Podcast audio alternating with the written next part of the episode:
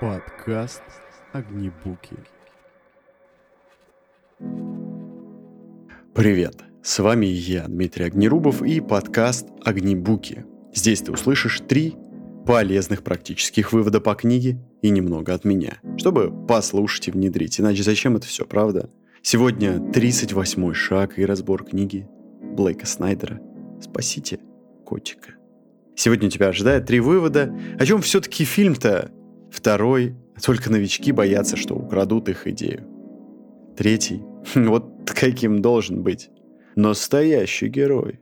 Начнем мы по традиции, естественно, с вопроса, почему я начал читать эту книгу. А потому что название клевое. «Спасите котика». Нет, ну спасти кого? Что? Потому что есть такая сцена. Сцена спасения котика. Сейчас она не встречается уже в кино, но она основополагающая. Та сцена, где ты по-настоящему встречаешь героя, когда он совершает какой-то значимый поступок. Например, спасает котика. И после этого ты видишь его настоящее лицо. И он начинает тебе нравиться. Вот я думаю, я надеюсь, именно этот подкаст будет таким прекрасным, после которого тебе захочется еще больше смотреть подкасты «Огнебуки». Кроме этого, в книге действительно суперски описывается сюжет, как вообще спасать котика, какие бывают сценарии, как сделать так, чтобы твои рилсы, твои видео, твои даже тексты залетали. Чтобы всем это нравилось. И было не то, чтобы нравилось, а просто интересно было читать. Пролог. Представим себе главного героя, он ищет зацепок, ему их подсовывают под нос. У него нет целей, он существует, но не знает зачем. Его кредо «Зачем суетиться? В любом случае все мы когда-нибудь умрем». Вот если эта история описывает вашего героя, то у вас проблемы, которые требуют решения. И одно мы знаем точно. Герой должен быть активным. Это закон. Если он не активный, значит это не герой. Огнебуки. Первый вывод. О чем все-таки фильм? Если ты не можешь быстро ответить на вопрос, ни из афиши, ни из названий непонятно, о чем же это кино? Вот что ты скажешь друзьям? Ты вот с газетой в руках начинаешь вспоминать. Ну или на Кинопоиске. Что говорили о фильме другие, и обычно получается, что это что-то совсем не касающееся самого фильма. Начинаешь припоминать. Ты там писал отзыв, какую-то рецензию на Кинопоиске, пересказываешь кривым языком, не связаны какие-то отрывки рецензий, слышишь от друзей, что какие там еще фильмы-то идут. В общем, за рассказ твой не заходит явно твоим друзьям.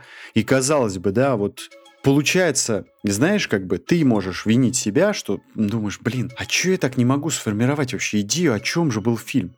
Да потому что сценарист, а потом и режиссер, а потом и актеры не подумали о тебе, о конечном потребителе продукта. Они не подумали, что ты скажешь своим друзьям. Не структурировали фильм, ты сам не знаешь, о чем, что они там хотели сказать, возможно, и они тоже. Может быть, они напихали туда супергероев и просто показывают. Или надели Анджелину Джоли в латексный костюм за $2,5 миллиона, но не сделали под это хороший сценарий. Понимаешь, есть кино, телевидение, радио, музыка, интернет, куча кабельных каналов, журналы, спорт.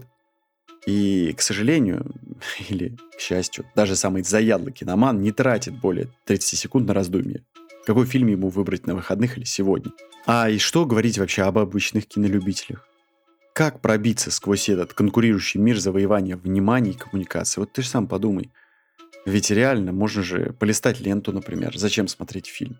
И вот чтобы придумать крутой сценарий видео твоему, ролику, рилсу, не знаю, фильму, в конце концов, потому что книжка-то про фильм, попробуй написать одно только предложение в одну линию.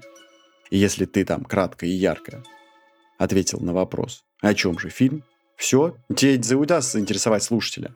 И, естественно, если ты задаешься этим вопросом до написания сценария, то от этого сценарий только выигрывает. Вот, понимаешь, ответь на вопрос, а вкратце вообще скажи в 2 словах. Как ни странно, это последнее, о чем думает сценарист, сочиняя свой сценарий. Я тебе скажу то же самое про стартаперов. Я участвовал, наверное, в десятке акселераторов, и самое забавное, что некоторые стартапы не могут перейти даже к сути своего проекта менее чем через 10 минут. Ты представь себе, и то же самое на выступлениях бывает, лекциях или выступлениях в институте. Там почему-то все должны рассказать историю, потом еще что-то, как начиналось, что такое... В общем, уйти в какую-то лекцию, а надо рассказать проект. Один вопрос, который вы хочется задать, типа, ребят, вы шутите? 10 минут.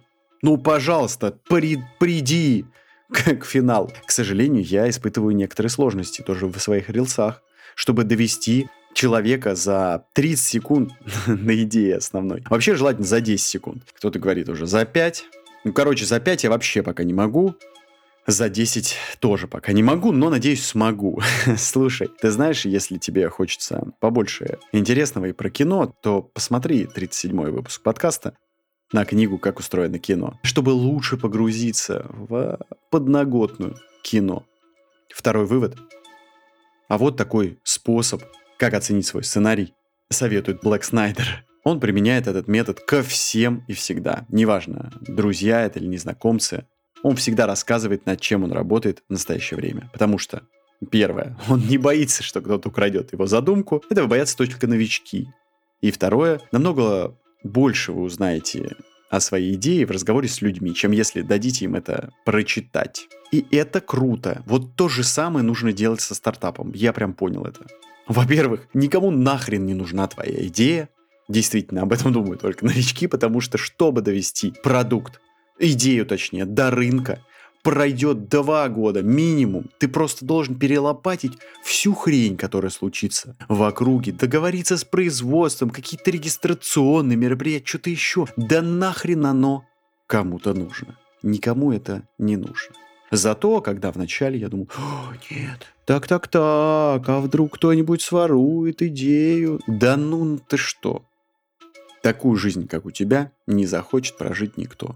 Я шучу, конечно, но жизнь полную каких-то введения производственных моментов, причем если ты делаешь это один, ну это вообще, это же жесть, прямо скажем. Ну и, конечно же, нужно много говорить о своей идее с другими людьми, чтобы понять, обстучать свою идею, знаешь, о том, что вообще как это там, назальные фильтры, вот мы сейчас работаем по назальным фильтрам, для фильтрации, да, воздуха в нос вставляются. И сейчас мы работаем с консалтингом, и там действительно люди, которым мы просто рассказываем, и такие, о, слушай, прикольно, а вот у меня аллергия, я вот это вот хочу. И накидывают идеи, слушай, а вот прикольно было бы еще запах, который вернул бы нас, например, в прошлое. Запах осени, вот представляешь? Или запах, не знаю, детства. Запах амички. Ну или халвы, помнишь, такая была бы нарезанная? Или даже запах сгущенки.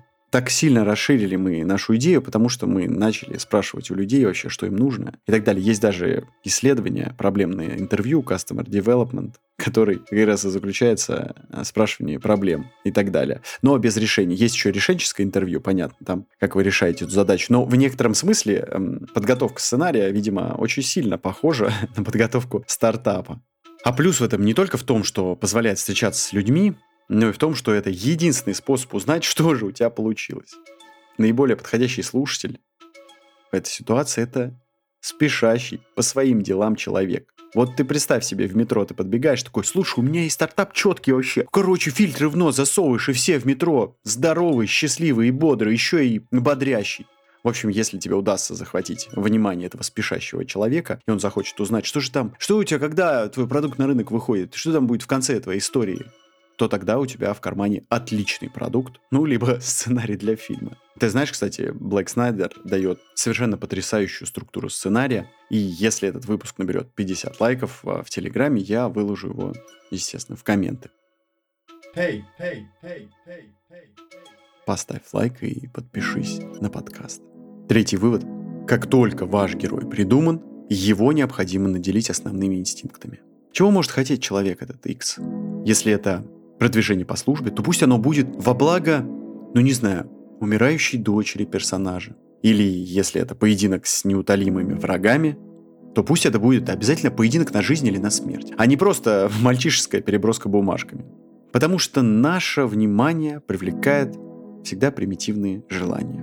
Выживание, голод, секс, защита близких, страх смерти. Все это захватывает нас, и поэтому надо бить в эти боли. А я, на самом деле, не бью, особенно в своих рилсах, потому что я очень, как бы тебе сказать, очень конформный, очень аккуратный как врач. Мне как-то не хочется задеть чужие чувства, как-то говорить слишком неправильно, может быть, о людях, которые, возможно, заболеют и умрут раньше всех. А вообще-то бы стоило, потому что это их здоровье. Да, наверное, может, и не стоит заботиться о других людях, но нет, подожди, стоит, конечно. Я же врач. Зачем я учился 13 лет? Чтобы спасать людей. В общем, нужно показать выживание, секс, голод, опека близких, не знаю, страх смерти. Все это будет захватывать слушателя. Потому что слушатель или зритель идентифицирует себя с главным героем, и лучшим выбором для ведущих характеров будет выбор матерей и дочерей, отцов и сыновей, братьев и сестер, мужей и жен, в общем, тем каких-то там незнакомцев, в общем, близких людей, чтобы каждый мог идентифицировать себя с главным героем. Потому что люди любят реальность, а не выдуманную, непонятную хрень. Но правила, по сути, просты, которые нужно придерживаться. Это такие незыблемые основы. Чтобы сделать хороший рассказ, нужно попробовать рассказать историю о таком простом парне, которого я могу, например, сравнить с, не знаю, с другом, с собой, у которого я могу научиться. Или за которым мне каким-то непреодолимым образом хочется идти. Или который, я в этом искренне уверен, заслуживает победы над неприятелем. Ну или желания которого примитивны, понятны для меня и искренне. То есть вот захотел добиться женщины и добился. Понятно, почему он это добивался. Желание мне его понятно. Я хочу идентифицировать себя с ним. Все. Точка. То же самое в ролевых моделях, в социальных сетях. Нужно показывать ролевые модели. Условно, если я буду продавать свой браслет для остановки кровотечения Ньюман, то я буду показывать, как счастлив, уверен и инновационно развит хирург, который применяет браслет Ньюман. Ну, потому что, чтобы все хотели вот так быть. Ну, как бы на гребне волны останавливать кровотечение, как, ну, настоящие профессионалы во всех топовых клиниках мира. Ну, и, соответственно, в твоей клинике тоже. Единственный врач, как истинный специалист в этой области, применяет браслет Ньюман. Потому что второго-то не дано. Ну, чтобы перевязывать бинтом, ну, так делали 30 лет. Где инновация? В общем, вот на это, на ролевые модели давить. Все, расширенная версия с дополнительной пользой от книги будет в телеграм-канале, естественно. Эпилог. Дай мне тоже, только другое. Это фраза, на которой основывается любая история. Это способ, который может вдохнуть свежую идею в старый рассказ, сделать его современным, понятным для соотечественников. Все. Этот шаг подошел к концу. Спасибо тебе, что послушал Огнебуки, а музыкальный дизайн этот новый от Павла Филоненко. Если тебе понравился подкаст, пожалуйста, поставь лайк. Чудесный. В социальных сетях, Apple подкастах или Трессе. К тому же ты получишь дополнительную пользу в виде структуры сценария от Блейка Снайдера, который я размещу при 50 лайках. Обязательно возвращайся на следующей неделе для обсуждения книги «Слова меняют мир» TED Talks, книга Криса Андерсона, чтобы лучше понимать, как достучаться до каждого человека. В студии, да и в жизни тоже. Храни тебя Господь и не забывай, береги свое сердце. Огнебуки.